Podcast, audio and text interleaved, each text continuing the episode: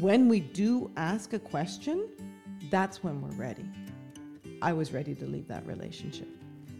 Right? I was ready to step into therapy because I asked myself, I asked others. And I think a, a lot of times is you we don't ask. We're afraid of a no. I mean, I've had thousands of no's, but it's the yes, the, the one in the million yes that you get that changes your life. So I had this big, huge chart um, about things that I loved in life, and it was missing me. Once I realized that I was starting to take care of me, my creative side came out and then the stuff started to pour out of me. Like literally every day, a new picture came out of me. There are tools that I can use daily to help myself when I feel off. Dance, sing. If I'm really depressed, I will sing. nice. And I sing loud. I sing Barbra Streisand.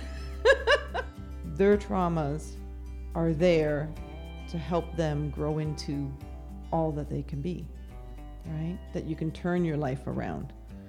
I think we're supposed to come into the world to make the world a better place, not leave it worse. All you need, you. Show up, living. Pay attention, your. Participate. Favorite. La la la life la la la life. Namaste. Welcome to Your Favorite Life. I'm Jeffosaurus Rex, and my goal is to bring you conversations of growth, adventure, and creativity. Hopefully, we can shine some light on your path to your favorite life. This episode is sponsored by Derek Clugston Realty, who works through Zolo and services the Simcoe County region. Derek is someone who strives to make buying and selling your home a smooth and stress free transition. Today's guest, I had the pleasure of interviewing Annette Chiappe. Annette is the author and artist of the mindfulness coloring book and card series called Love, Kindness, and Compassion. She also mentors others about loving and healing oneself.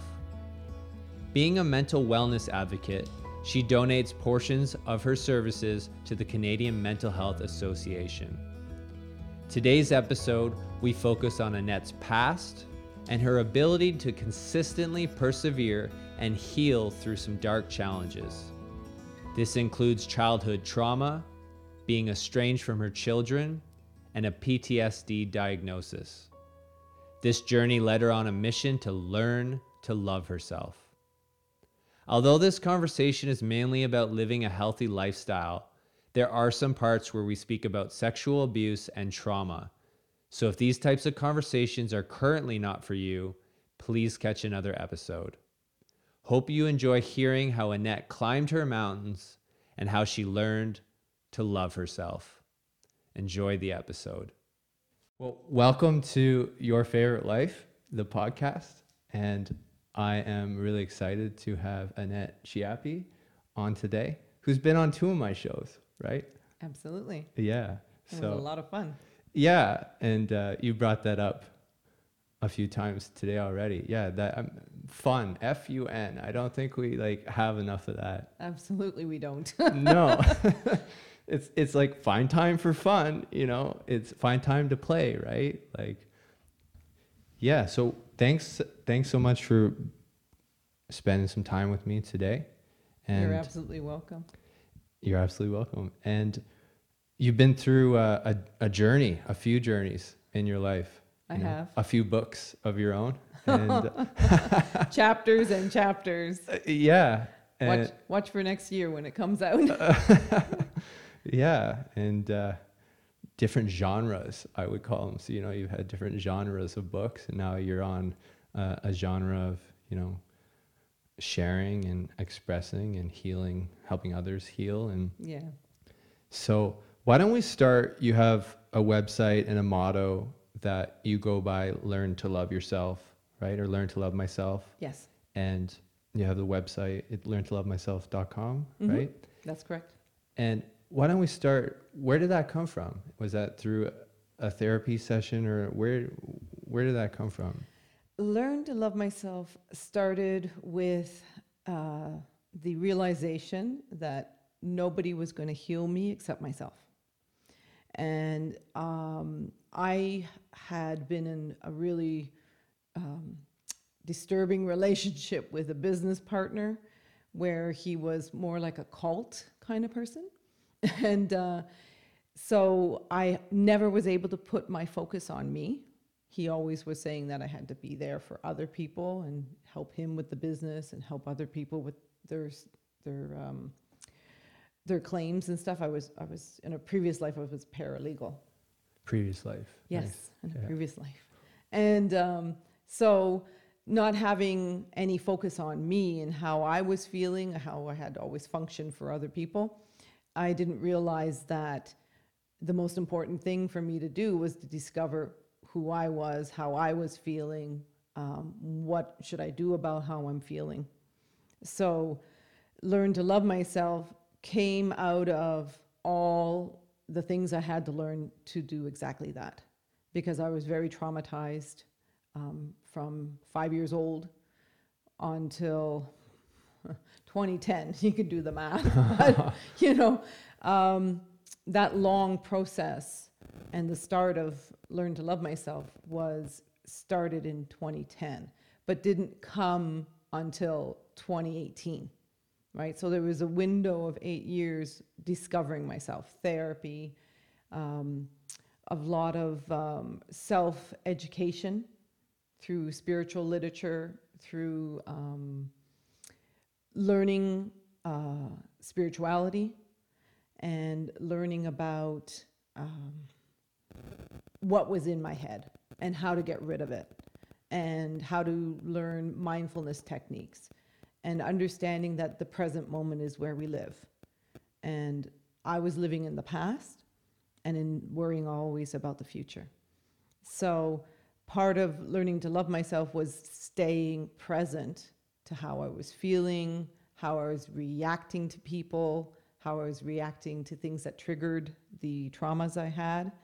And, um, you know, I once I realized that I was starting to take care of me, then it start kind of snowballed where uh, my creative side came out. I started to have a voice. I never had a voice as a child because my parents had raised me to children are to be seen and not heard. And so I was never heard. I never spoke up about anything that was bothering me. And um, you know, once I reached 2018 and hit one of the other pinnacles in my life where it was, what do I want to do with the rest of my life? You know, I'm still in this mode of taking care of other people. And it was causing me a lot of anxiety.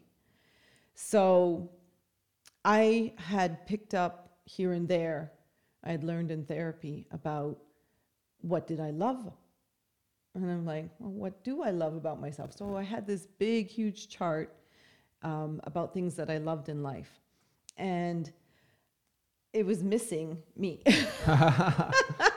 so I said to myself, well, why am I so held back from doing the things I love to do?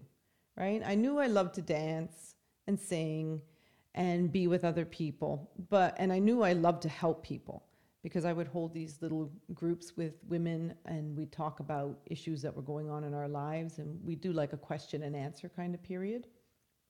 And it was really inspiring to get feedback from people about what they were going through.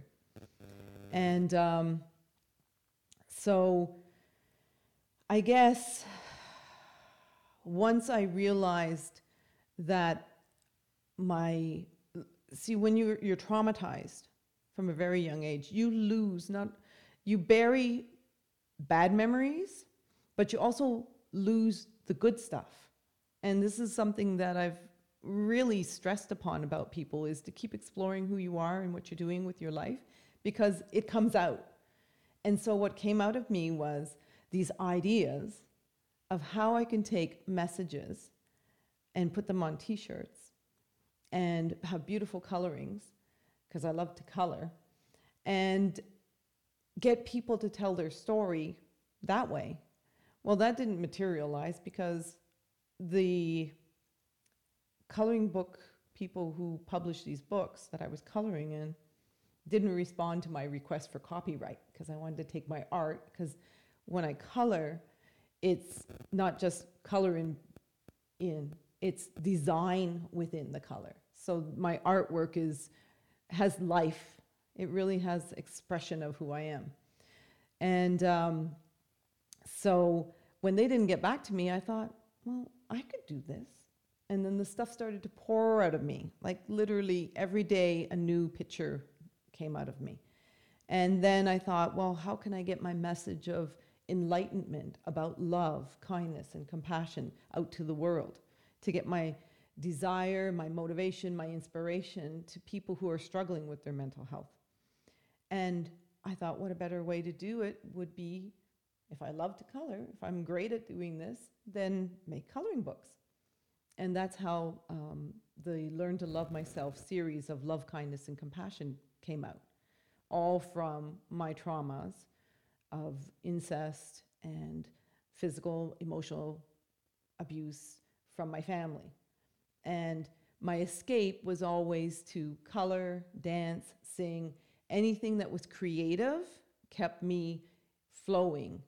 And it was what made me love myself the most because I connected loving myself, loving others, and helping the environment by doing small changes in my life. That's a long explanation to how I learned to love myself. Great explanation. Thank Yeah, you. You're welcome. Yeah, it's great how cr- creativity can move you and move the energy. And I wanted to ask you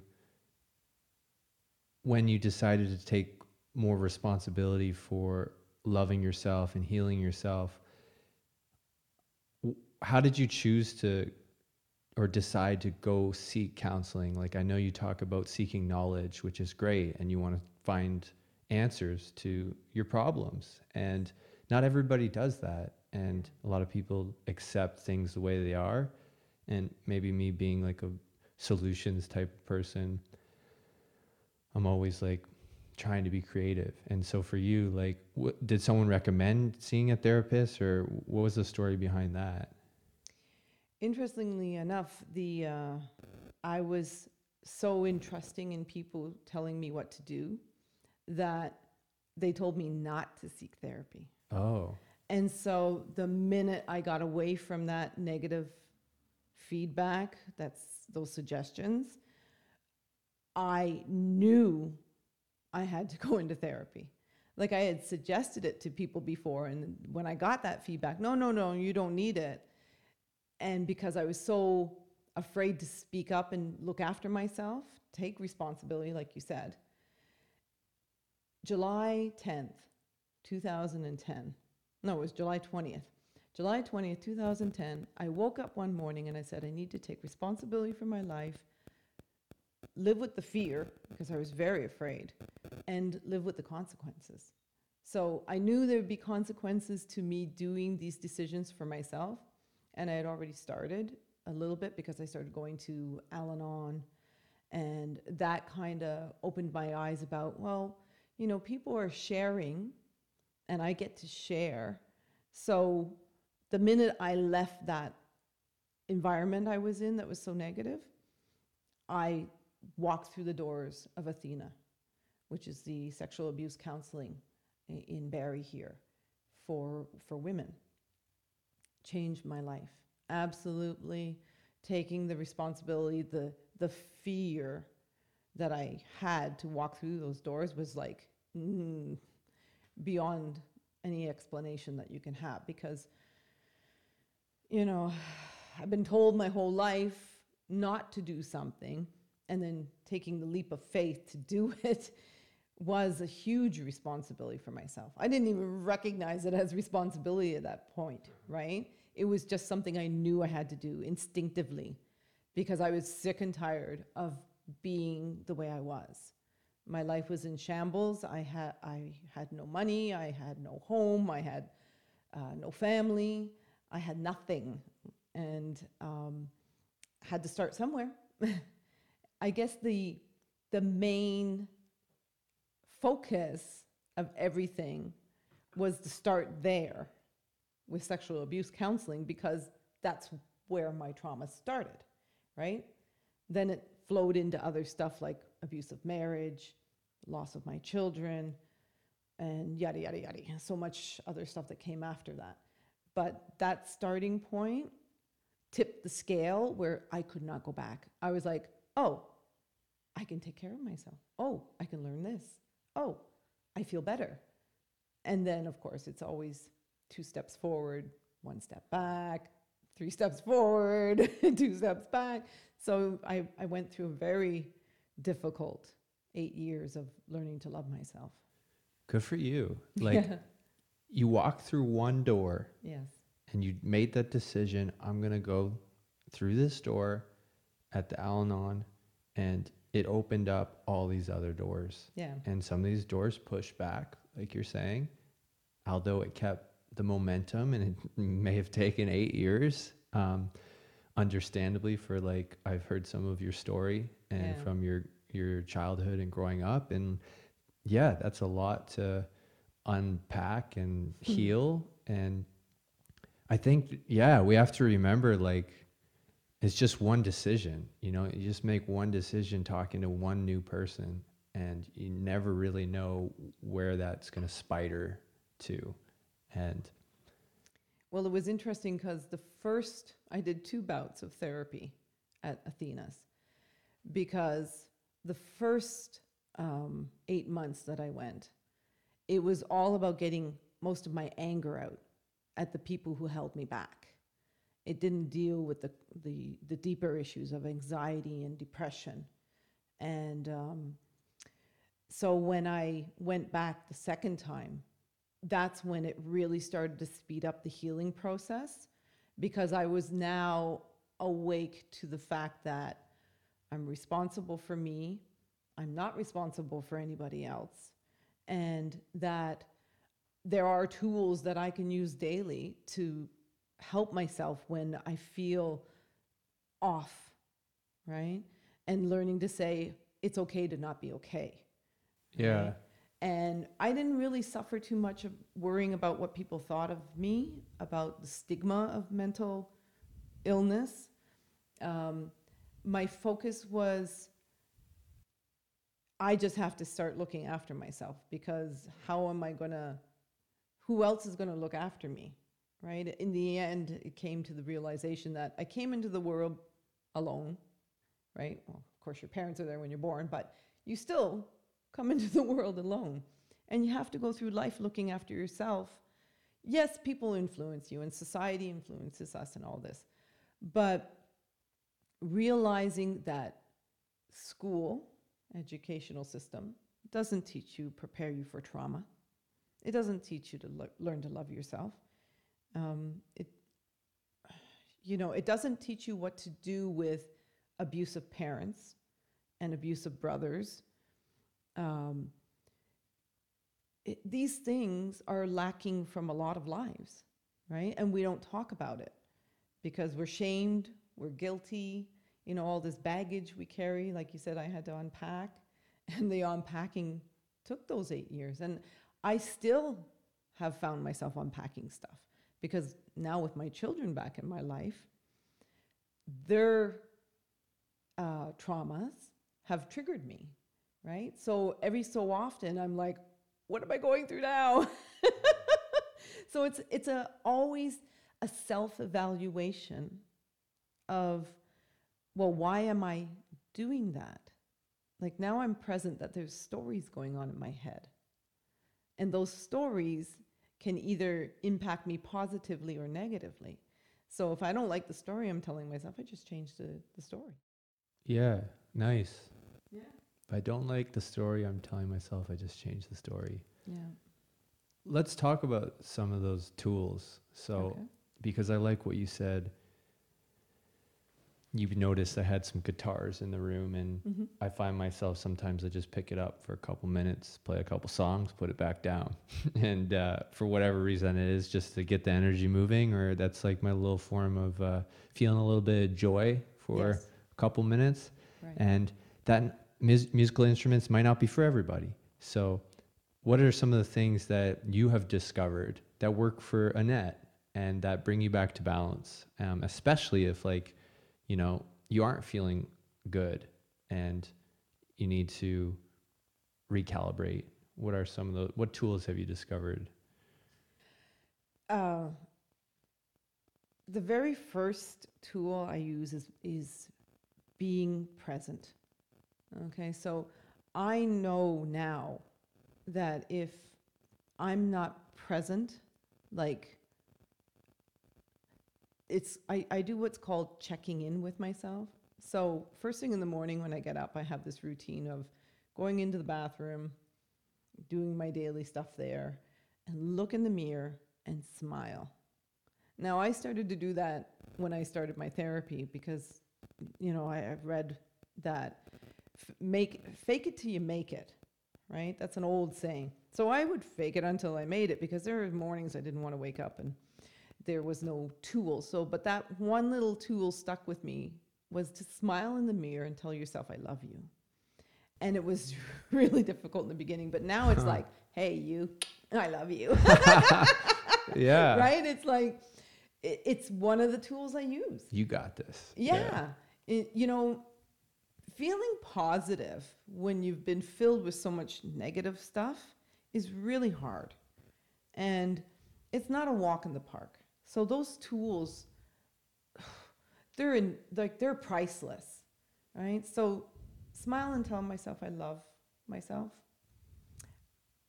I always hug and kiss my boyfriend every time I leave him because it's a connection, having human connection, a bond with somebody that that you love is absolutely paramount to loving yourself, to show affection.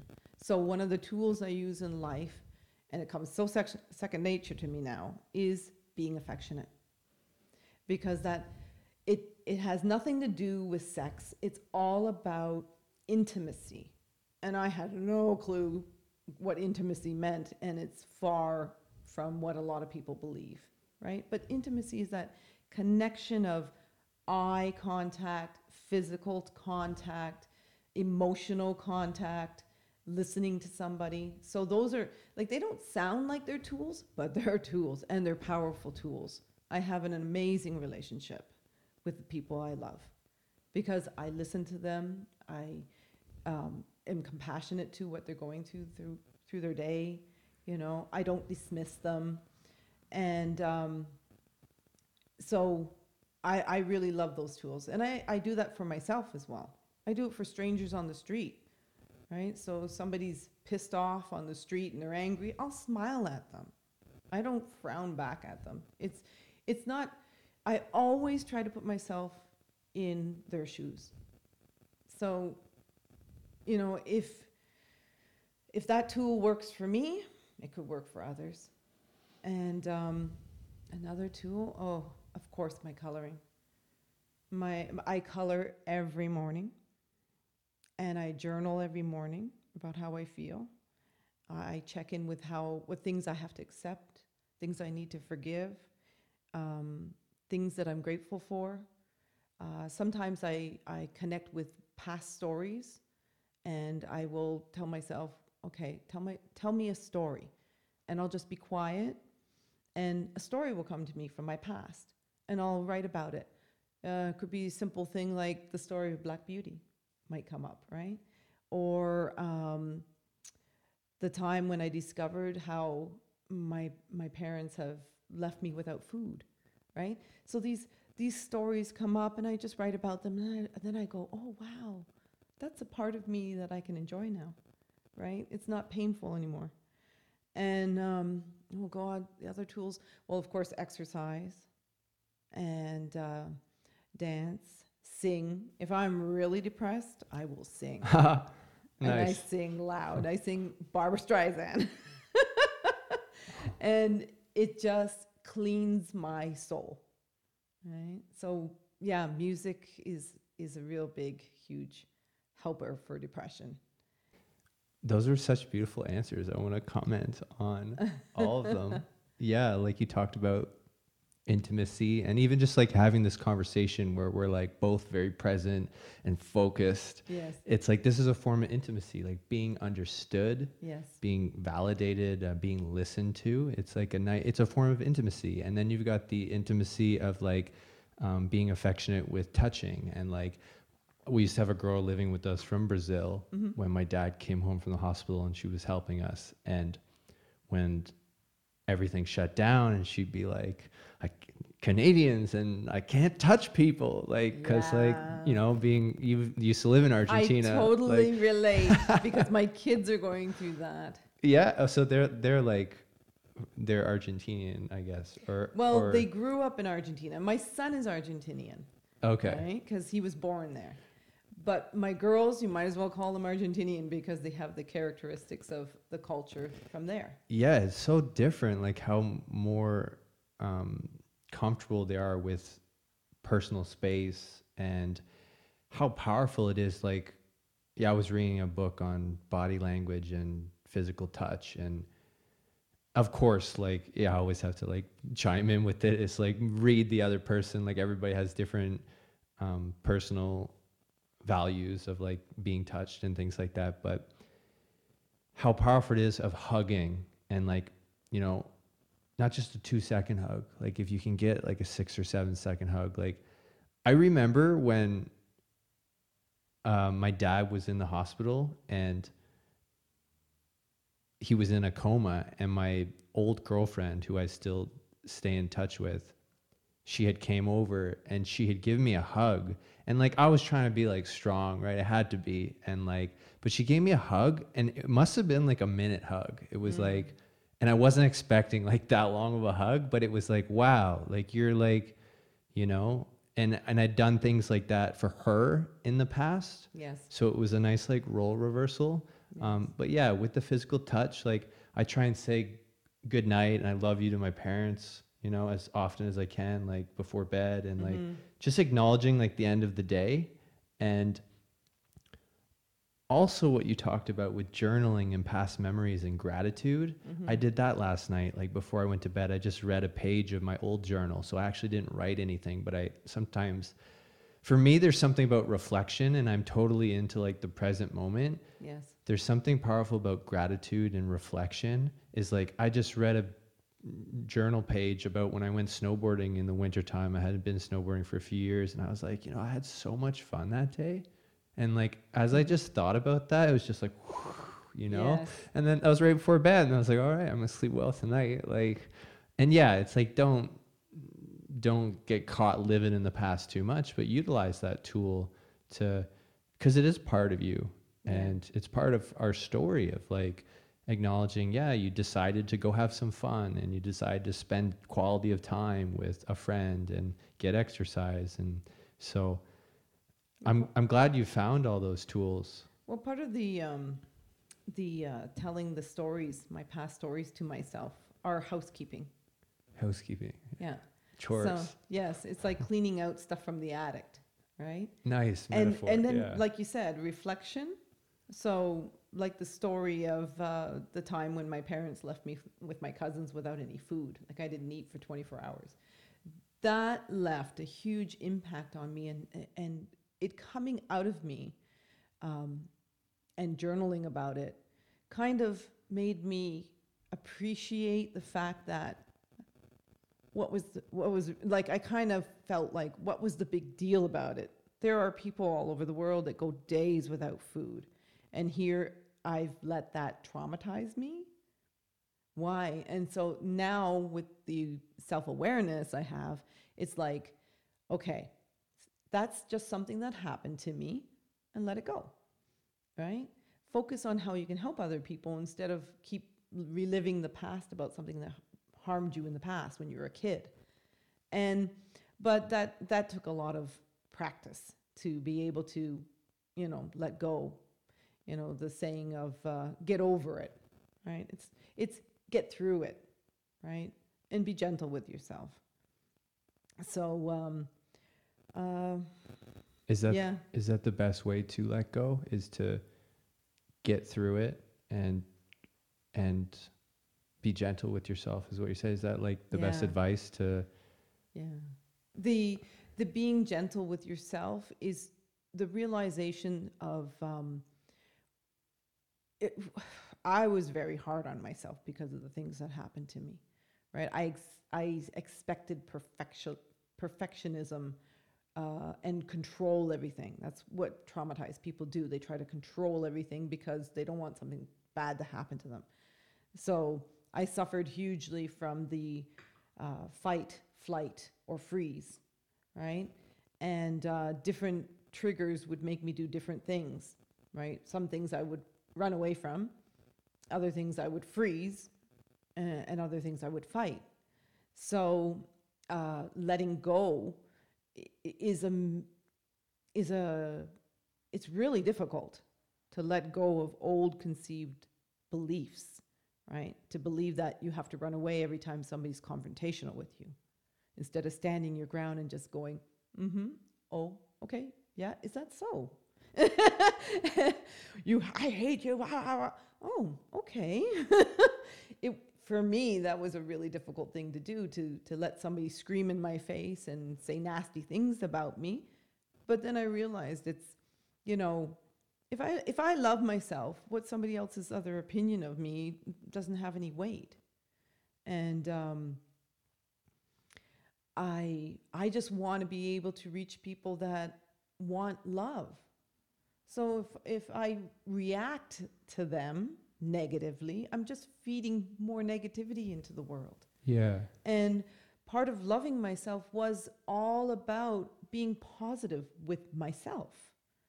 And um, it- I, I express that through my art. I express that through my mentoring. I express it through my intuitive readings I do. Everything I do comes from love, kindness, and compassion, hence the name of my books. However, I'm not all love, kindness, and compassion. I've hurt people. I'm the first person to admit how badly I've hurt people, you know, and it's part of the um, part of the stories that were in me that damaged me have they come up right they come up and you react to somebody who's angry you react to somebody who said something nasty to you and if you're not present it, it you come out with the same kind of feedback. But i'm learning and i'm growing and i'm changing and the better i get at it at being more loving and kind and compassionate to everyone and myself it, that's the hardest part is always to remember first oh i hurt somebody. Now i have to be compassionate with myself that i've hurt somebody. Hmm. And that's not easy right? It's not excusing your behavior. It's more of a self-reflection of i forgot my tools. Yeah. it's that simple. I forgot to remember who I am and what I've been through, and I forgot to be compassionate with other people, that they also have gone through hell and back, and you don't know when it's going to happen. Yeah, it's it's like a muscle. It's something that you have to with your chores and cleaning out the attic constantly. And you know, the attic will get spider webs. You clean it out and you, it's going to get webs and you got to you know, otherwise there's going to be some tarantulas in there or something, right? Yeah. And And they crawl out. yeah, yeah. there you go. And you know, you got to uh, feed them in a sense, and you know, or keep them happy, right? And yeah. um, so it's a muscle of like being able to, if somebody's angry at you, it's a muscle that you have to train of your beliefs and your old instinctual habits to be able to stand your ground, like you're saying, and relax and be mindful. And I played a lot of hockey growing up, and I never played to the degree where, like, after the game, the coach would be showing you videotapes of yourself and the mistakes you made Yes. right? That's really helpful when you're like a professional hockey player or professional sports athlete and you're watching tapes of yourself. Oh, wow, I didn't realize that that's how I skate or I need to pass the puck more, you know. And we don't have that in our lives where someone's filmed us all day and that's why it's so important to have tools like journaling to help with self-awareness to check in and we have to take responsibility to do it ourselves because it's like yeah when we're in school growing up we got all these teachers looking after us and doing their best. Once you're past that and you become an adult it's like you are at the top of your to-do list and that comes first. Even if you got kids i don't have kids but in my opinion like even if it's five minutes in the morning. And you'll love this because you know the book the secret. Mm-hmm. it might have been the movie but that i got this from but the first thing i'd like to do in the morning and i don't do it every day but i do it quite often is you just turn and before you even get out of your bed you just go the camera can see my legs. It's like thank you. That's how you start the day. It's just thank you. And oh, it's nice. like you know Like you're grateful that your body works and that you woke up and like yeah, you know and so it's little chores like that that yeah. yeah I, I, I slip off of my my tools, you know, a lot when I'm stressed, and that's normal. yeah Like I have um, I have this routine of you know try to get exercise in every day, and I'll switch it up. But I I love yoga, and the mindful and uh, meditation.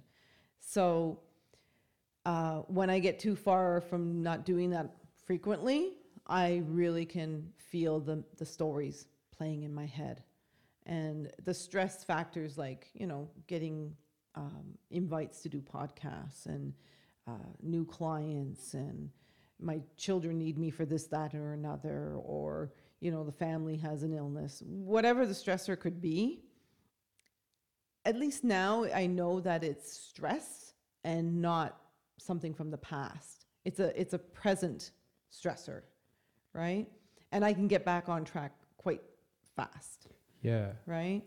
And um, there was something I wanted to mention that you were talking about. It's gone.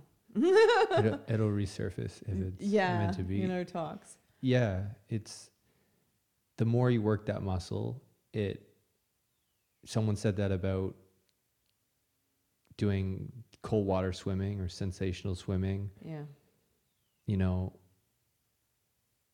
it doesn't matter how long you've gone in the cold water if you've been doing it for 10 years I'm, and yeah sure your body adapts a little bit. It's Mhm. it's used to it.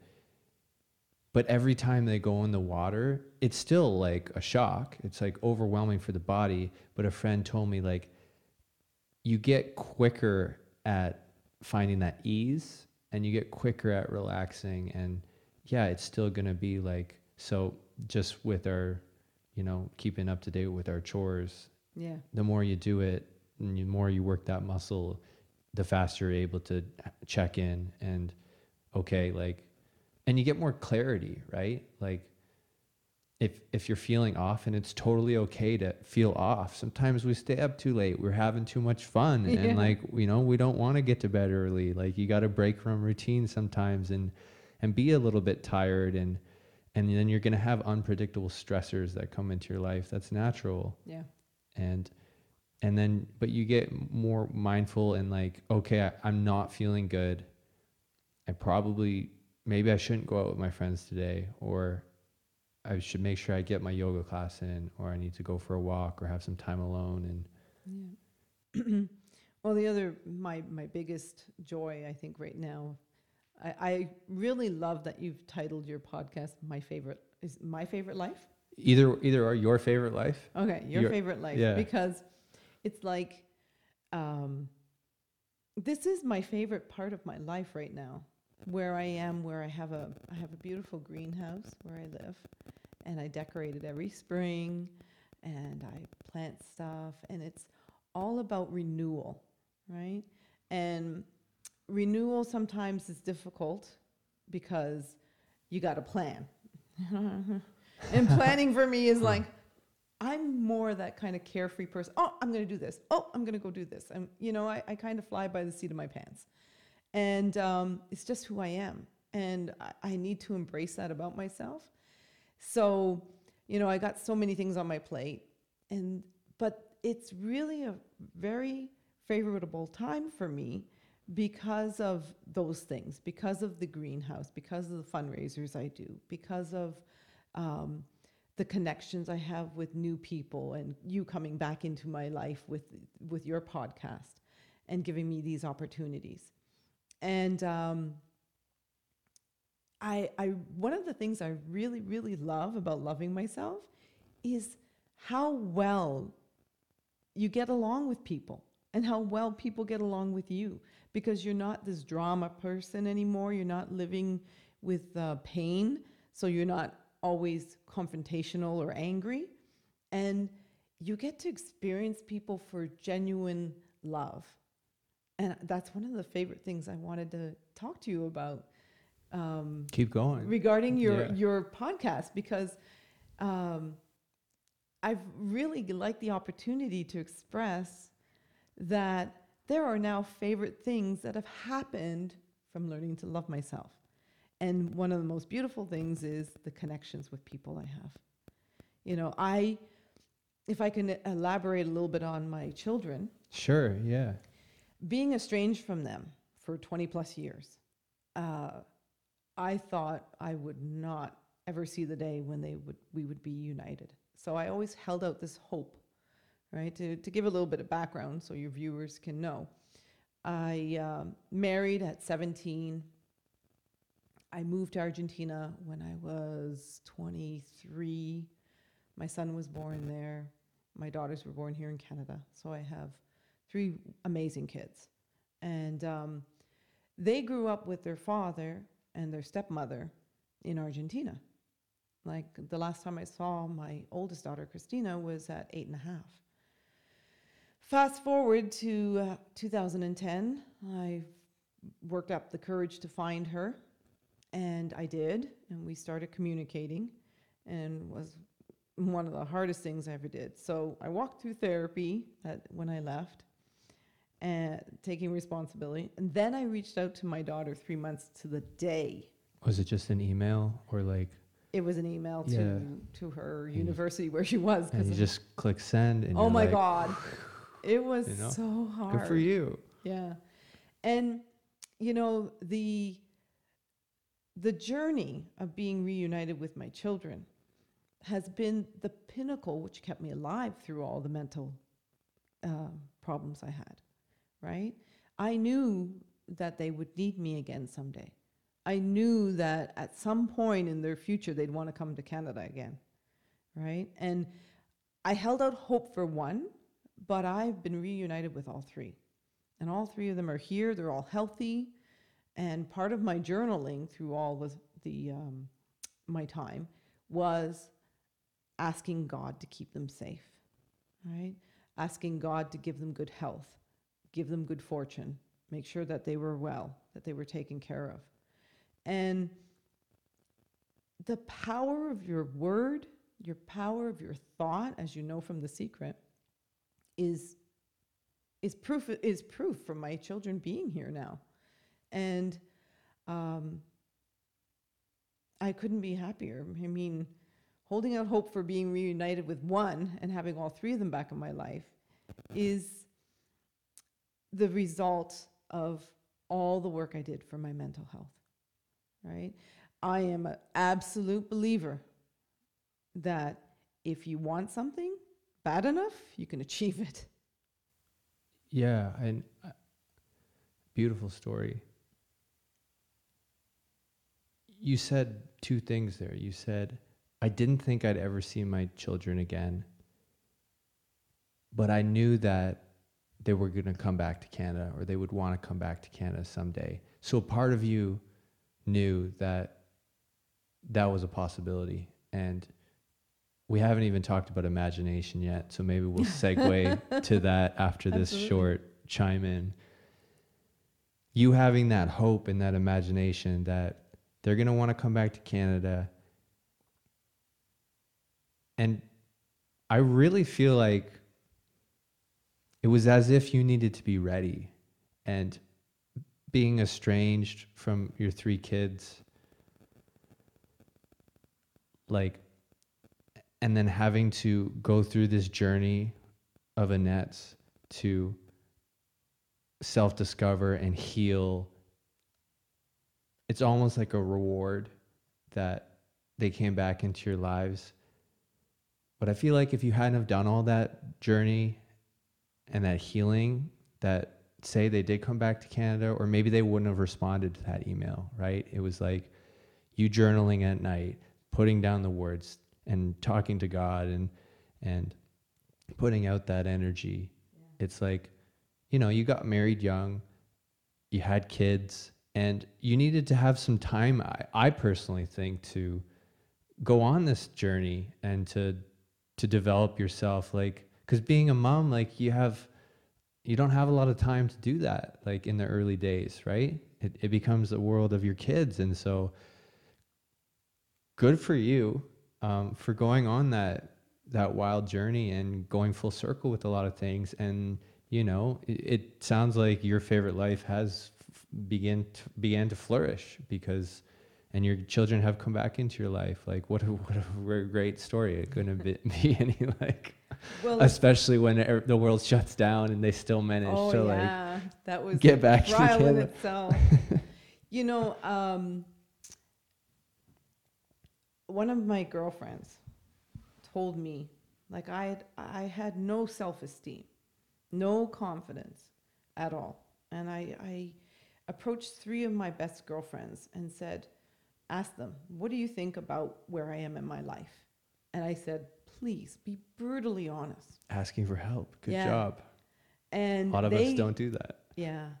and they gave me such a picture that it was like, if I was, I was trying to like see my life through their eyes, and it it woke me up. Right. That's why I left my relationship with my business partner back in 2010 because it, it woke me up to the fact that I've been sitting on approaching uh, getting reunited with my kids because I believed in that person that I shouldn't be reunited with them. Right? It was the same thing about not getting the therapy. Right. So when my one girlfriend told me, Annette, you've always had what you needed to be reunited with your children, I thought it was money. She said, You have love. and it was like my heart just just overflowed with joy because that gave me the courage to reach out to Christina and, and send that message to be reunited. And I know as a fact what you've just ex- expressed about I had to be ready. You were absolutely, you're 100% correct on that because the how messed up I was when my children came back and told me how messed up their father was I had been going through that with different relationships, trying to find the love of my life and the one, and, you know, trying to have that connection with somebody to be happily ever after with, because, you know, you grow up with those fairy tales. And uh, I knew that if my children came back into my life while I was so mentally ill, that they would just turn around and get back on the plane and go back to Argentina. because they'd already been through hell and back with their father. And I didn't want them to meet a woman that was broken, ill, controlling, um, not able to listen to their needs. That was, I had, there was no way I was going to be that person. And I knew I had to change everything I didn't like about myself. The things I hated, the things I didn't know, the things that uh, were holding me back. Once I realized that I had to literally get rid of the old Annette and become my authentic self, my children they they were like knocking on the door, like that transformation. You know, the first time I videoed with my daughter, you know, is was incredible, and her knowing she opened the door for me. Right? She said, "Mom, there's two sides to every story." and I want to hear your side of the story. And I must have jumped five feet in the air when I read her email because that was my in. And uh, they've been they've been through hell, and I did not want to, them to come and know a woman that was going to be a repeat of that. Right? Mm-hmm. Keep keep living in hell. They needed help. and I wanted to be there for them. They needed their mother. That was probably it. Yeah. It could be just as simple as that, right? And uh, it, it wasn't easy. Yeah, that's for sure. Never is. No. and and then I had to go through the whole thing of not seeing them as two and a half, Oh wow. Yeah. five and a half, eight and a half when I left them. And that was quite the transition for me, right? Because I had this vision when I left them, missed all those years of them growing up, and then to have them all back in my life as adults. And I tried to still raise, see them, not raise them, but see them and function with them as kids, like birthday parties and things like that. Loot Oh, oh bags. oh, wait a minute. They have their own thoughts. yeah. oh, no, I can't control that. yeah. So, you know, but it's been very educational to learn about three human beings and l- let me focus on their needs instead of my own when it came to being in a relationship with them. It's it's beautiful. It's like, you know, you don't walk into somebody's home and tell them how to live their life. It's the same with my children. Yep. I'm I'm so happy that they've come back into your life. Yeah. Can you speak about imagination? You told Sure. you told a story on my old show Mo Mondays called Imagination Is and you told a story about how you were able to bring to life this magical horse called Black Beauty that helped you in your young years. Yeah. And it's a beautiful story. If anyone wants to look at it online, I'll put a link in the description. As I hear more of your story, though, it seems like imagination is constantly playing a role in your life, like imagining your kids coming back, you know, this horse and yeah. and I wrote some other stuff down. Um, you talked about in the story too, imagining like your your partner and how you would sleep on one side of the bed and you would, Oh, yeah. you know, and make room for that person and Yeah. you know, And I set dishes for two. yeah. I I mean, yeah. And then Walter appeared. Poof. it's oh, I love my imagination. Yeah, who did did did somebody like a teacher or something like help you learn about because you had a rocky childhood. So I'm wondering like how did you, that imagination grow and then continue in your life and something that we kind of lose as adults, right? Like we Yeah. stop playing pretend and we stop thinking in circles and instead we're in like sharp edge squares, right? It's like we're more rigid and we lose that flexibility and yeah, I'm curious to what you have to say about that. Oh, I, I love, I love the story of Black Beauty. Uh, uh, just to give a short version Sure, of it yeah. is, um, when I was, I think in grade one or something. I can't remember exactly when, but I was young, and I was leaving school, and these boys decided to play a prank on me, and they poured green uh, food coloring on my head, and I was terrified. So I ran all the way home. Of course, my mother, being who she was, she dealt with it the best she could and washed me up. And, you know, there was no intimacy because we didn't have a close relationship. But um, so that kind of set a tone for me. And what happened was that day made me lose Black Beauty. So as a child, being sexually abused, and people coming into your bed at night um, kind of set me on this path of the mind will do things to protect you when you're traumatized. So my imagination came forward to protect me with Black Beauty. And I would ride off on my horse and we'd go off together and I'd brush her and it was me and my horse. And then that traumatized me losing her when the boys pulled that prank on me at school. She was gone. And I didn't remember her until I went to my therapy. And all of a sudden, the memory came back. And it helped me to realize that I had used my imagination to get through the abuse from my family. And I used to also imagine, oh, a lot of other stuff. Um, but the main thing I always imagined was having a family and being free from my family that was abusing me. And uh, that's how I got the relationship with my husband. Uh, but, you know, imagination worked in covering up a lot of stuff that was painful. And then as the therapy started to take place and I started to know who I was and what I loved, um, I discovered I loved plaid. And so plaid had a play in my imagination. And then from there, I, I remembered that in school I had done this arts and craft uh, work for science, and it was to do trees. And I learned, lo and behold, that I love trees. Now, it, it seems so weird that you wouldn't remember that you love trees, but that's how, how traumatized I was. I was just functioning like get up, brush your teeth, go to school, go home, eat, go to bed. I was just like constantly unable to function, thinking,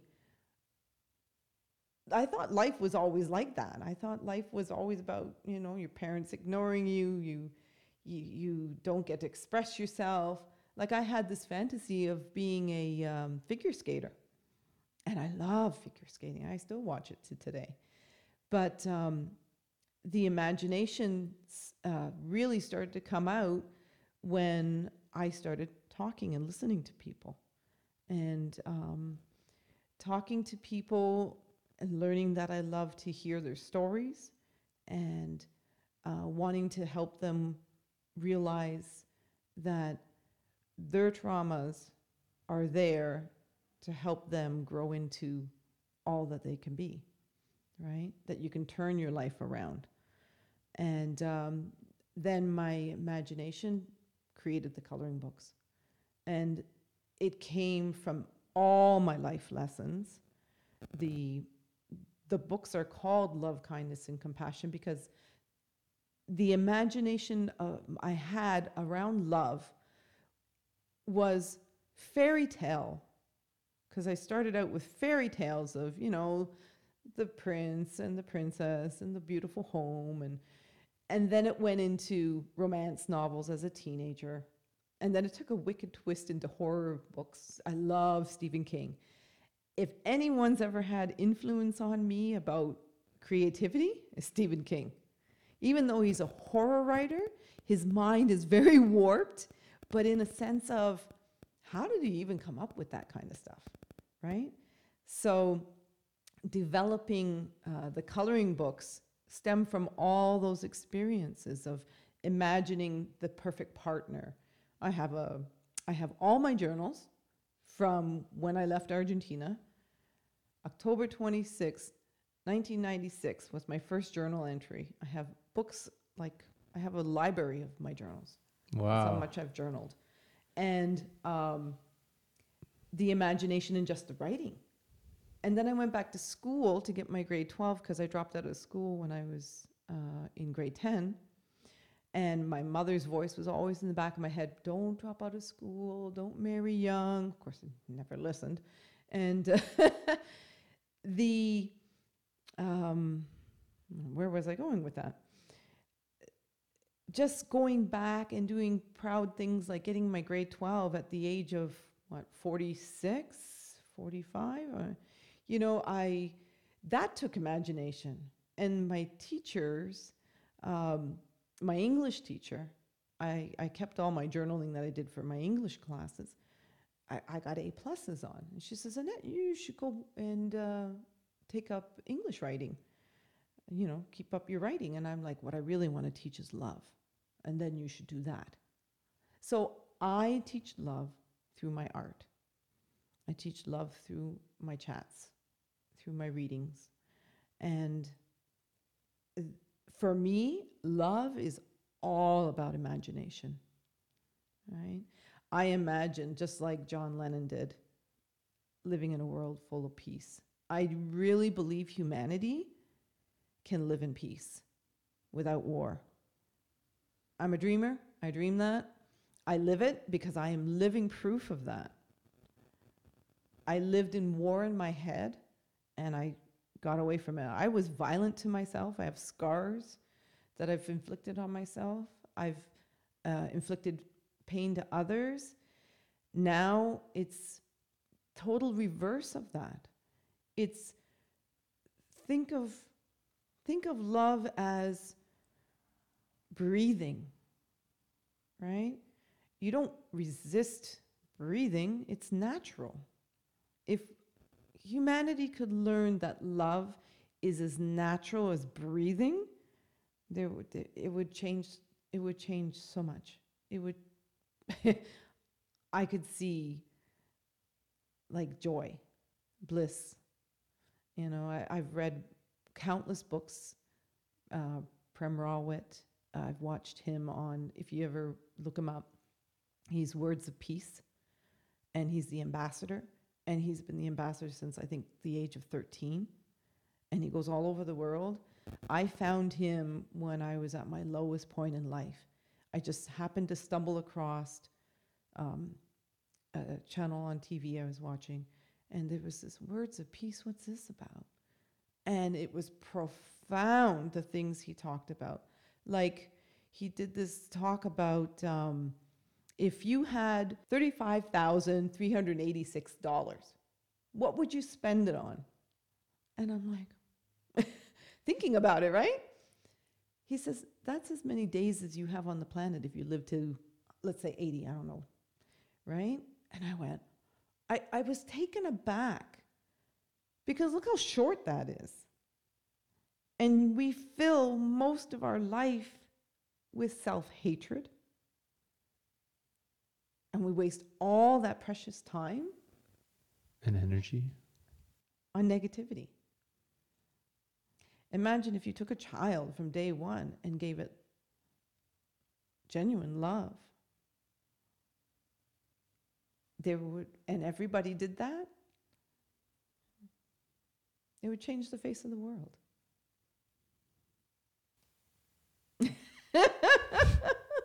That's me, a dreamer. Yeah, I'm glad I asked you that question. Yeah, that's my real big imagination. My biggest imagination is a community where everybody lives there for minimal rent because what happened to me um, was a girlfriend took me in, several girlfriends took me in, and gave me shelter for barely minimum money. And if it wasn't for them, I wouldn't be sitting here today. I would have committed suicide. And their traumas helped me get on my feet because they'd been through similar experiences.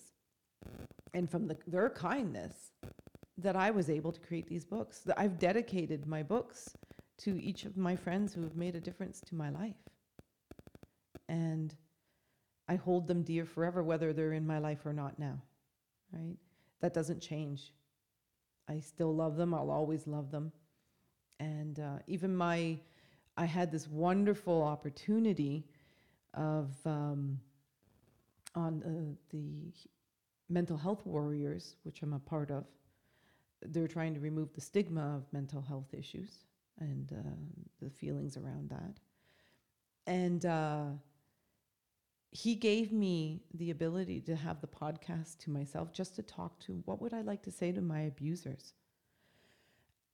and he did it off the top. Like I, he did not tell me he was going to do this, and I was like, but I was able because I'd done all the forgiveness and everything for them. I was able to tell them I love them,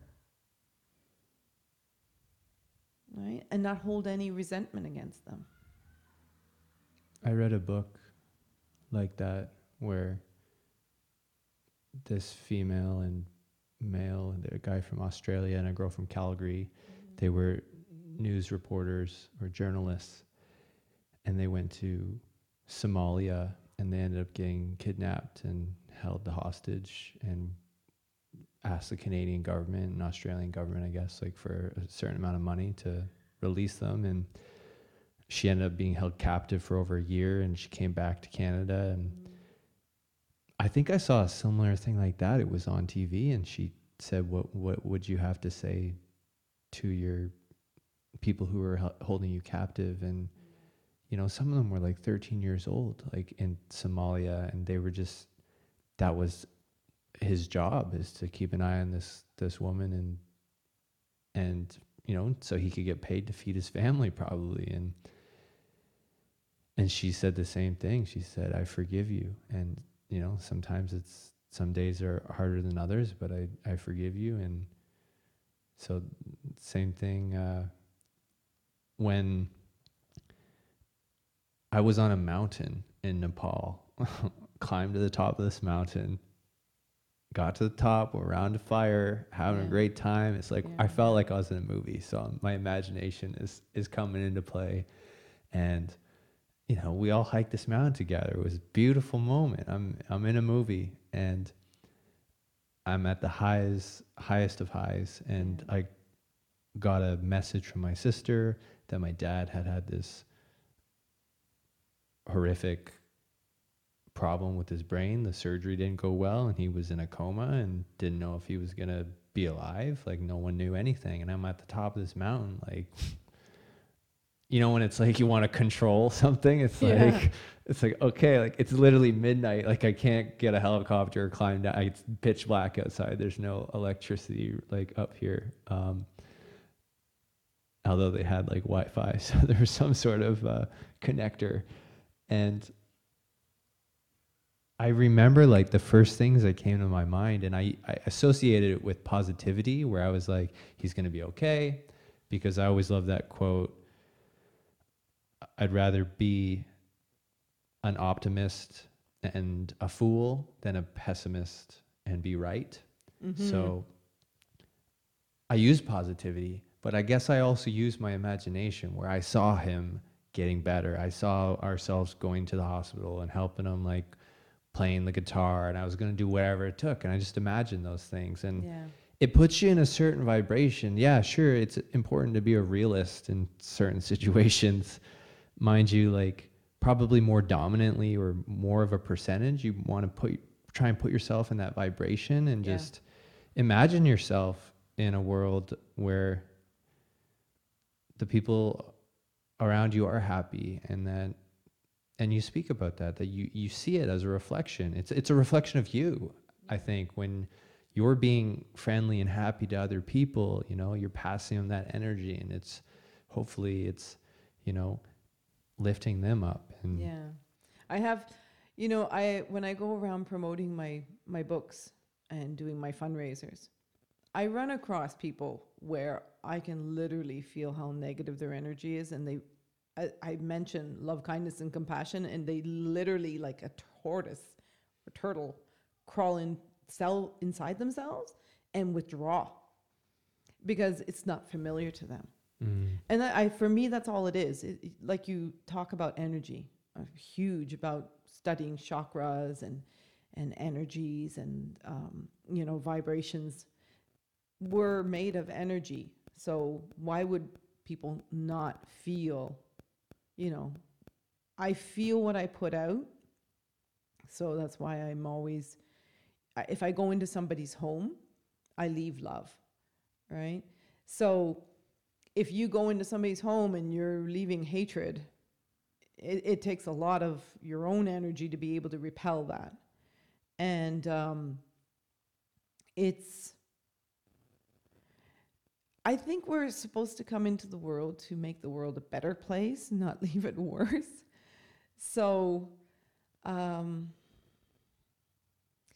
if we if we can imagine, so it's just so perfect the name of John Lennon's song yeah Imagine. great great word great song Yeah.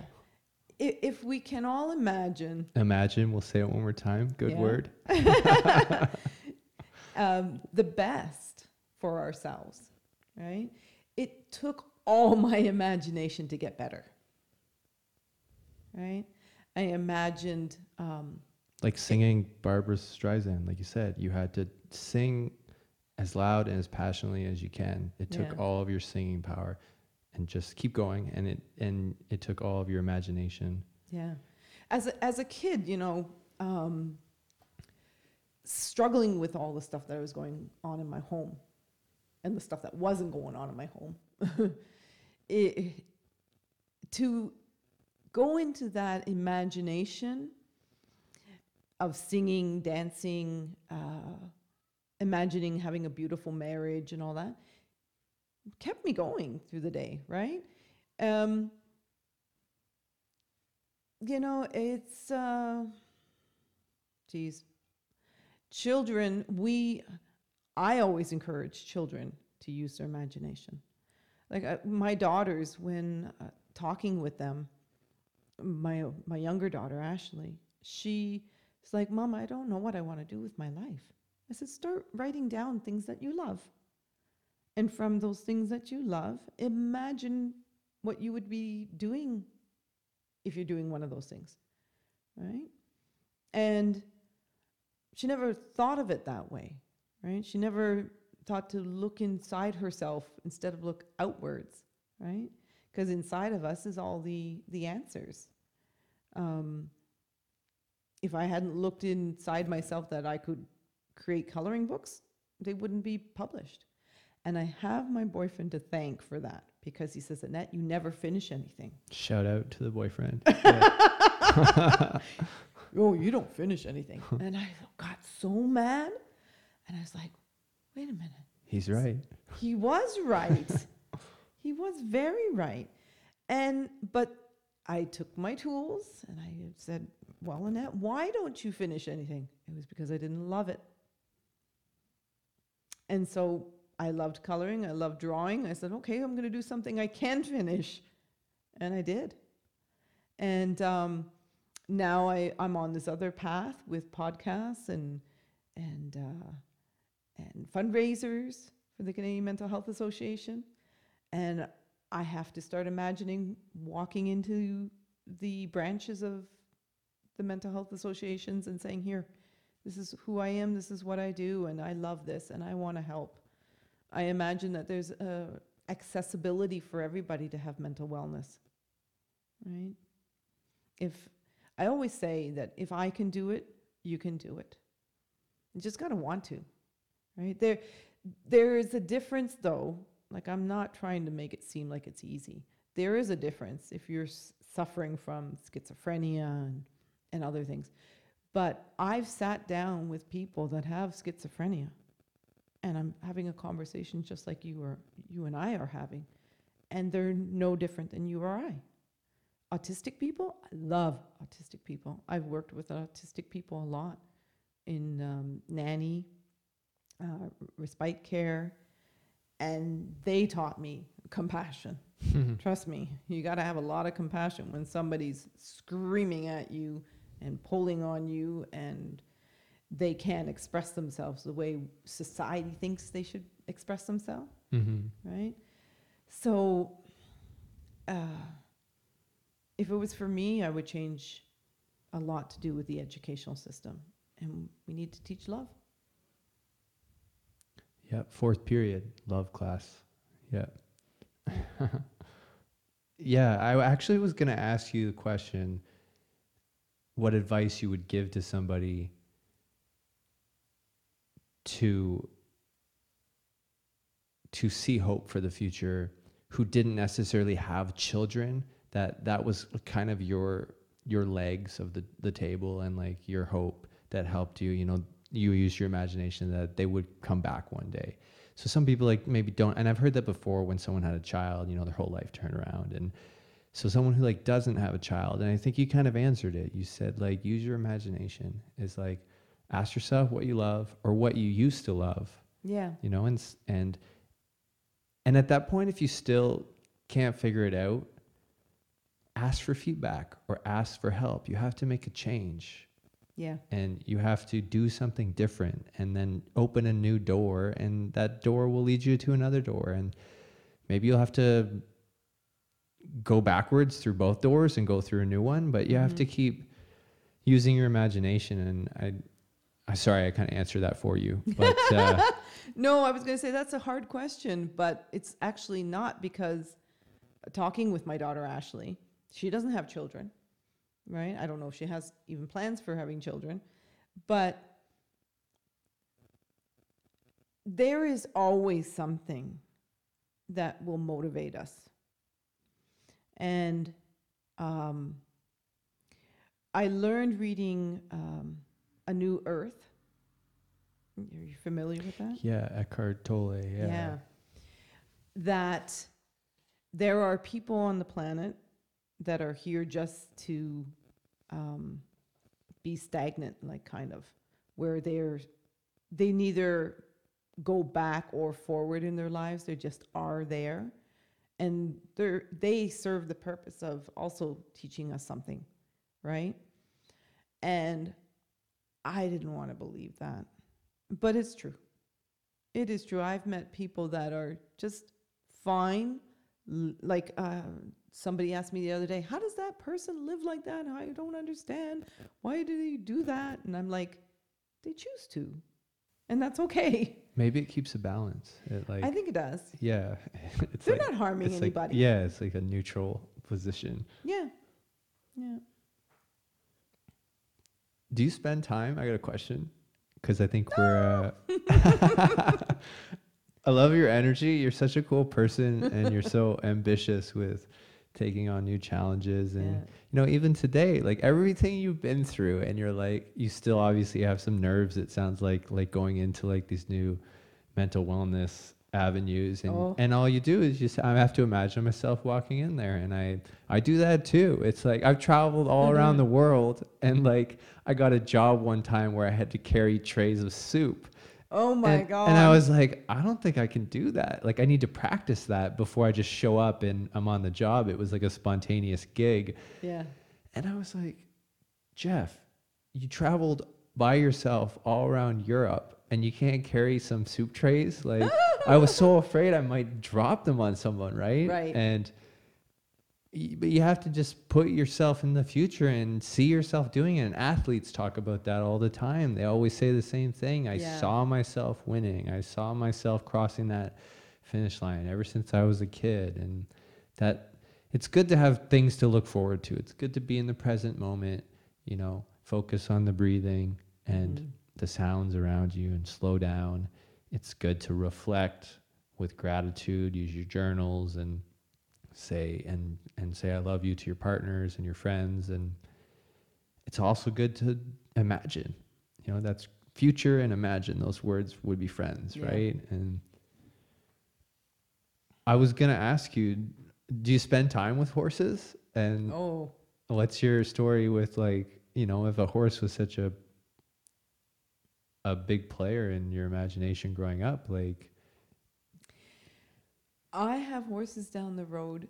In, interesting question because I have always done a um, life boards. I like to call them. You know, people do vision boards. I Yeah. call them life boards or vi- um, I don't know. Give it whatever name you want. But I take out clippings and I post them on, and, and then I envision using my imagination having those things they never show up exactly as like you know i have a pis- picture of a 1967 red convertible mustang. Well you know how i ended up with my mustang? My boyfriend shout out to the boyfriend again has a mustang okay and it's gray. And i'm like oh okay i do have a mustang inadvertently. Close enough. but am i going to reject that or accept that Yeah. so of course I accept it because I love it, and I I got a great partner to go with it. so the horses for me are a symbol of beauty and strength, and whether I'm uh, riding one, visiting one, like they're just down the road from me, because that, of course, is I've always wanted to own my own horse. That was on my vision board but I don't own one. But I have friends that own them, and I have people down the road that own them, and I visit them. And that is enough for me at this time, right? My dream of the community center, of living with other people that are self supporting themselves to get better with their mental health, is a big dream. I've got everything prepared, I've got manuals, I've got. Um, I've got ideas. I've got the the the resources of the people who could put it together. but it just the pieces of the puzzle haven't come together. Just like I wasn't ready for my kids, I have to be ready for that for it to happen. It may not be in Canada. It may be in another country because I plan on traveling um, in the future to like Thailand or Philippines or something like that, right? And um, so wherever I go, horses are in my heart, if not in physically in my life. So it's more the horse has always been the metaphor. Um, it's interesting because I've had my um, personal, what do you call it? Mm, it's like a roadmap. I can't quite design, personal human design done by my transformational coach. And of my human design, it shows that my animal is a red horse or something, right? And red is a big thing for me as well. Red, greens. Um, so I think in the future, when this community happens, it's going to have a lot of animals, and of course, one of them will be a horse. I see, I see that, right? So in my visions that come to me, there'll be a community that has some form of horse therapy or horse yoga. I used to go to um, uh, Bunny Murphy's uh, meditation with horses up in Phelpston. Yeah, I met Bunny before. She's amazing. That's awesome that you two have connected too. Yeah, yeah, and uh, I I always mean to go back there, but I'm so focused right now. I have a calendar that's coming out for 2023. So right now my focus is on producing more physical things, products. And finishing things. Yeah. Yes. and I, if I start it now, I got to finish it, right? Yeah. So, um, yeah, that's why I haven't been too involved with going up to see Bunny. But I would, I need to, And right? and there you go. There's another tool for mental wellness is animals. Oh my god, like yeah. If you live in a city like Barrie, yeah, you know, you don't see chickens on the sidewalk. You don't see horses and cows, you Yeah. know, and how powerful it is to put yourself around that energy where they're not expecting too much from you, if anything, Yeah. and they're just kind of neutral, but also just like loving and vibrating. And I, I'm just saying, spend time with some animals. That might be your thing. I've been around horses and they're majestic, m- Mhm. big beings, and they, uh, yeah, they very grounded yes, and so that could be a, a nice health like you don't have to ride them like you said it's Yeah. just I like. I just them. like being near them. yeah Today, when I went for my morning walk, I went right past them, and every time I'm driving down the road and I see a horse, I uh, i always do that too. Yeah i i used to work with a friend who had a who had autism and every time we would drive by a farm and he'd always get his face glued to the window and horse horse and like yeah, it's just, it just see driving by them. It's like acknowledge them you know? They're there they're like yeah. they're they're uh They're a powerful symbol of uh, of how man works with animals, because not only do they, you know, help us with uh, physical labor stuff, but you know, we do contests with them and racing with them, and but the simplicity of just being near a horse is powerful if you're attracted to a horse. yeah and it's like you said, very grounding. I find them very grounding too. Yeah, and I guess we have dogs. Like dogs is probably dogs and cats are kind of the two dominant ones. Like hmm you know, horse is a lot more work, and Yeah. And uh, I was gonna say uh, no, uh, no one actually owns the horse. Like you said, pull. I think Eckhart Tolle talks about that. It's like, it's like they might seem like they own the horse, but uh, Yeah. I don't think that that horse has anyone, uh, no ownership. No, they allow us to. they allow Same us with a to, uh, dog. yeah, Like my Sam, you look into his eyes and you can just see his personality and you can actually feel him thinking, right? And um, I wasn't very close to dogs when I was younger, but with Sam now, I, I totally can get why people, like, I've not been close enough to an animal to experience, unfortunately, when they pass. And when that day happens, when Sam passes, I, I'll feel it then. I know I will because he's like, he's like nothing I've ever experienced before. Because I've part of loving myself was accepting that I should be connected to everything and realize that I'm connected to everything. So I, I had to connect with the dog. He lives in my space. he, you know, he he does things I don't like and I had to train him and it was like training myself.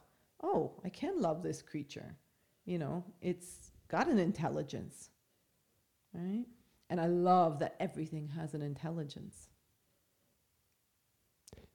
I love that. There you go. That was, you, everything has an intelligence. It's like, oh, is that thing conscious, or like the trees conscious, or like, you know, the rocks and stuff. It's like, well, maybe that's a better word, intelligence. It's Mhm. like everything has some sort of their own unique intelligence. Yes. I want to ask you a couple more questions just before the end. This is uh, I'm feeling nostalgic because this is such a a nice conversation. Yeah, and I want to ask you, what advice would you give someone that may want to leave a tricky relationship, an abusive relationship, because it sounded like you have left a few of them Mm. throughout your life, and you said each time you left, you got better. You got, and so I was curious, like maybe what advice you could give someone maybe who's in the in in shoes like that. Oh, um,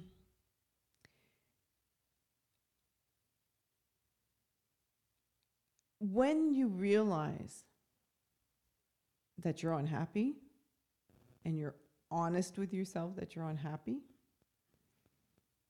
and you felt that you've done everything in your power to make it work, you have to s- step back and realize it's not about them it's about something inside of you. I didn't realize in the beginning that I was going into every relationship with the baggage of the past and that I was trying to control the person I was with.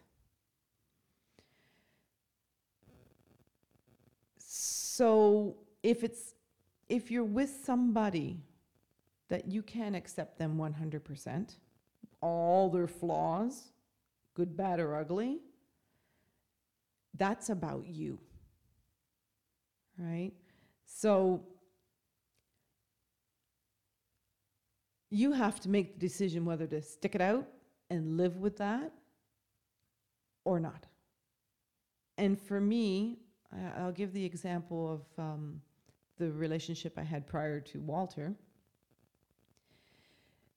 It was that he was so depressed, his depression, like you're a mirror of one another, right? I was depressed, he was depressed. When you initially meet, that euphoria of falling in love is there. And, but once reality sets in and you're doing your day to day life and you're spending all your time together, you, you start to see there's things you don't like about that person. And I didn't know it then, but I was faced with somebody's who was more depressed than me because I was already working on myself. I was already four years into into learning to love myself. I thought I had it. I was ready for a relationship. I, I should have waited, but it taught me something in, incredibly important. Was that um, to accept somebody in your life to be a partner with, you got to have all your, to say kindly, your shit together. Know that you're not going to try and control them, and um, that if you can't deal with how they treat you, um, and you got to be, I was very conscious of the fact that violence was going to start. I knew, I knew the pattern, and I didn't want to go in it again. And it was nothing, there was nothing that was going to make me accept violence from anybody anymore. I'd been there, done that, bought the t shirt.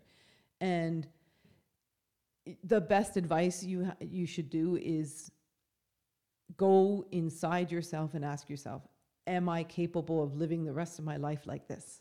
And my answer was no. Right? And when I tried to go back, it was too late because I had severed. Um, I had let. I didn't leave to intentionally leave forever. I wanted to go fix myself, and that's exactly what I told him. But his baggage that he brought into the relationship wasn't able to. He wasn't able to wait for me to get better. He had to go on to his next experience with the next person.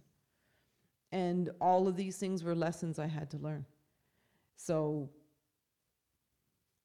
that that's it in a nutshell. If you if you can't be with somebody that you can accept, say they smoke or drink, you know, maybe they're not faithful. Uh, it could be something as silly as they don't make the bed in the morning. If you're getting angry over trivial things, uh, you can learn to live with those, but there are major things that you cannot accept in a relationship. And for me, violence was the biggest one, right? And neglecting your children, right? You have to be attentive to children's needs. Excellent. Thank you. You're welcome. Great answer. And always asking for help too. If you can't figure it out, then know there are resources and or even feedback, asking for help and feedback. You said you did that with your friend. You said you tried to see yourself in someone else's eyes and Yeah. asking for a little honest feedback and being ready for that feedback. It's hard to be criticized or I don't like that word because it has this negative connotation to it. I like feedback is better. It's just to acknowledge your flaws and acknowledge where you need to put a little bit more energy into to grow and let or go ahead. Oh, I was going to say the um, you you keep going back to being ready, and it's funny we really don't know until it happens that we're ready. Because I didn't know I was ready to get that feedback until I asked for it, and I think that's the biggest thing to recognize about yourself um, is when we do ask a question, that's when we're ready right? I was ready to ask my ex boyfriend, should we do this for the child? And this is how we can do it. What do you think? And the feedback was 100% negative. I was ready to leave that relationship, right? I was ready to hear my girlfriend's feedbacks. I was ready to step into therapy because I asked myself, I asked others. And I think a, a lot of times is you we don't ask. We we I think a lot of times is we're afraid of rejection. we're afraid of a no. I mean, I've had thousands of no's, but it's the yes, the the one in the million yes that you get that changes your life. Absolute Yeah. power of yes. Oh my God. yeah, it, it- it's a no's are just they're just tiny. Like Yeah. the yes is the one that has. Yeah. And the and of course the the biggest thing underneath all of that is feeling the fear and doing it anyway. That's a great book. That book taught me. Oh, it's a book. It Okay. is an amazing book. I'm trying to think of the author. I can't read off the top of my head. But uh, uh, Susan Jeffers, I think her name is. Feel the fear and do it anyways. Changing, life changing. Yeah. And uh, I, I teach that with myself, love, love mentoring. And I, I love it. I teach it to myself daily. Because, oh, I got to remember I'm out of balance. Okay, what area of my life is out of balance? Yeah. Yeah. Great. Self analysis, self awareness. Is it my muscles? Do I, am I dehydrated? Do I need to go spend some time with friends? Do I need to spend time alone? Yeah. Yeah. Like I think I answered in your questionnaire. You said, "Is there something you've done that you've always wanted to do but were afraid to do?" Yeah. I and I, I went away recently by myself uh, to a strange place, to a strange town. Oh my God, I was so frightened, but it was the best thing I did at that time, and it it was it cleared my head. I was back in that old headspace of panicking and panic attacks, and it just cleaned it right out. Yeah, it was like it resurfaced, and Yeah. then you're like, well, I'm I know what this is. Yeah. Like, What do I need to do? yeah, And I had to try a new tool, and that was scary in itself. But I did it, and I'm still alive. right on. We'll save that story for next episode. yeah. And last question, you said loving is like breathing. Yeah. I told a story that was called giving is like breathing. Mm-hmm. So very similar. And I got that when I was in Nepal because I would smile and I would always get a smile back. Yeah. And so, which you don't always get that here. And no judgment. it's like they don't have to smile back at you, but it was, it seemed noticeable. Um, Are you referring to my time in Argentina?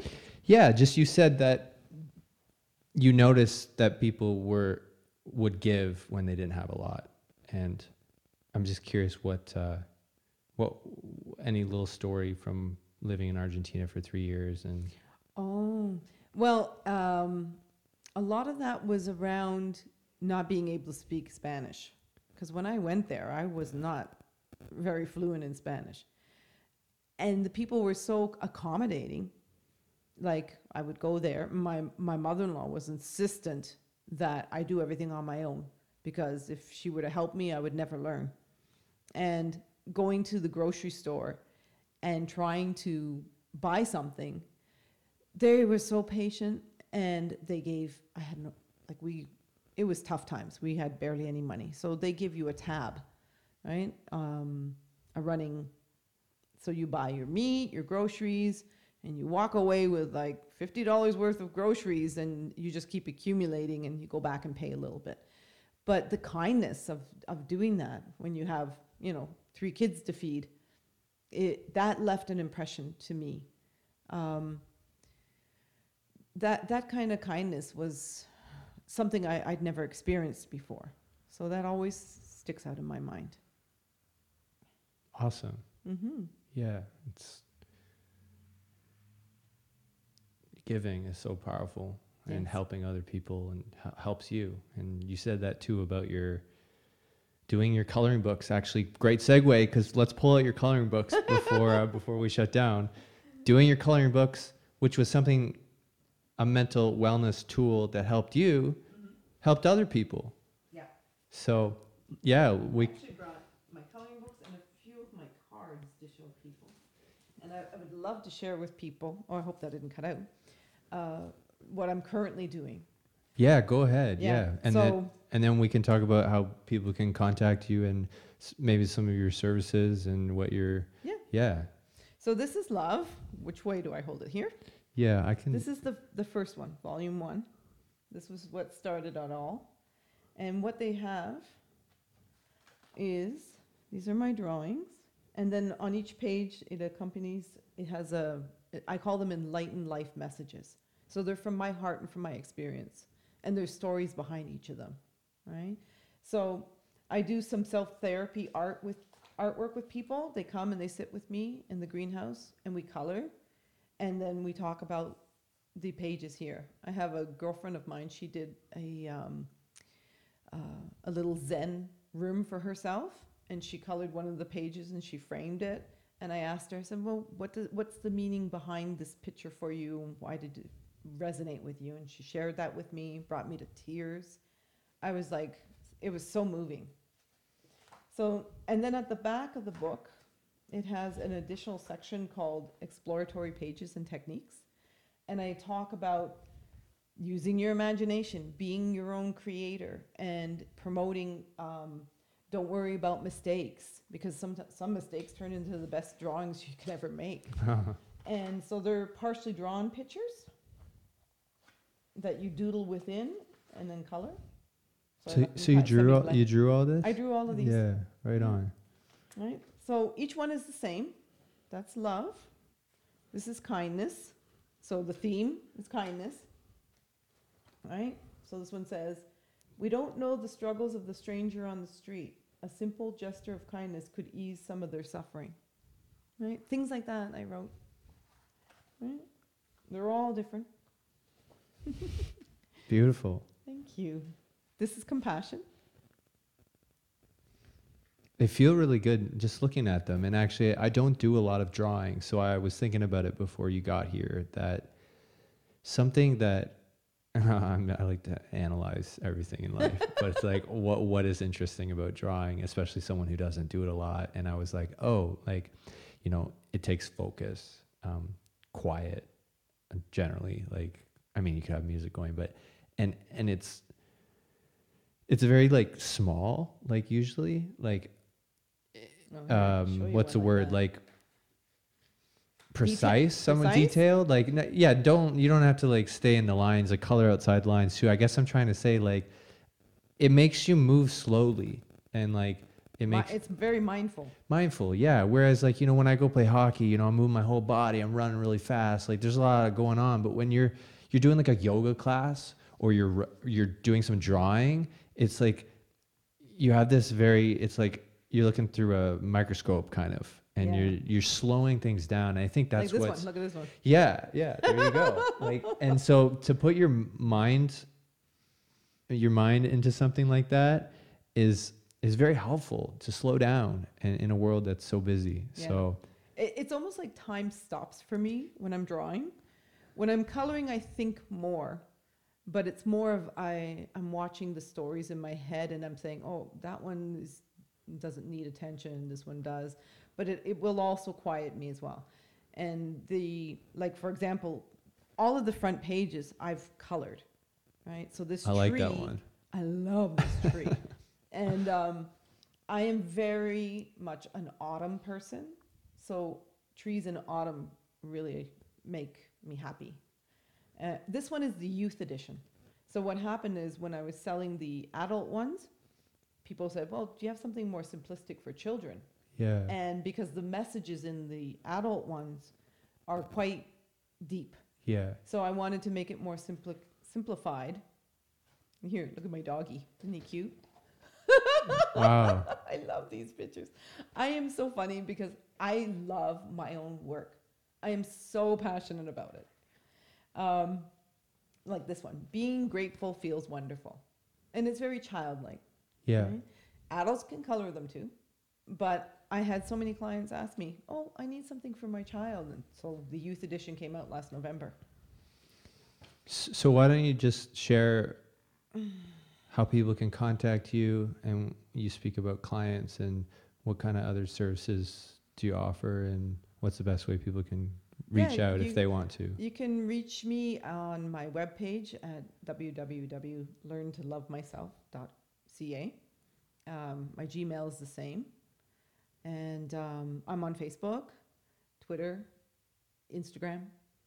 And, um, you know, I, I do, my favorite thing to do is sit down with people and mentor them on self love, self care, self reflection anything to do with the self. Like your question today about what kind of advice I'd give somebody about getting out of a dysfunctional relationship. It takes work to get there. It's not as simple as just saying, oh, I'm just going to decide. Because there's so much before that that's happening with you that you have to get to and clear up to know to get to the point where I'm leaving this relationship. Um, uh, it, teaching self love mentoring is all about getting the information that's inside of you out, which you don't even know is there. Right? So that's why I, I love working with people with, it doesn't matter if we're coloring, right? If you don't, if coloring isn't your thing, bring your knitting, bring your guitar, uh, strum a few t- tunes while we're talking, right? It, it doesn't matter, but I always incorporate art, crafts, whatever it is, with what I'm doing because it puts people uh, in touch with themselves. And if they don't have it, it'll come out, Mhm. right? If we sit in color, then like uh, I'll, I'll use one of my daughters for example. She didn't usually color, so when she does that, she feels happier, and she started to get more um, more of her spirituality came out. And I'm a believer of, of stools, like the three tier stools. You got to have mind, body, and soul connected when you're doing healing. And um, that's that's the focal point of what I what how I mentor is I work with your mind, your body, and your soul. And um, so you can reach me in all those social medias. Uh, you can come see me in my greenhouse, and trust me, it's worth the visit. Hmm. Every person that stepped into that greenhouse has walked out feeling amazing. And I charge it with all my energy and and you leave a little something and uh, I don't know what else I can tell you. I I self-love mentor. I do th- uh, art therapy.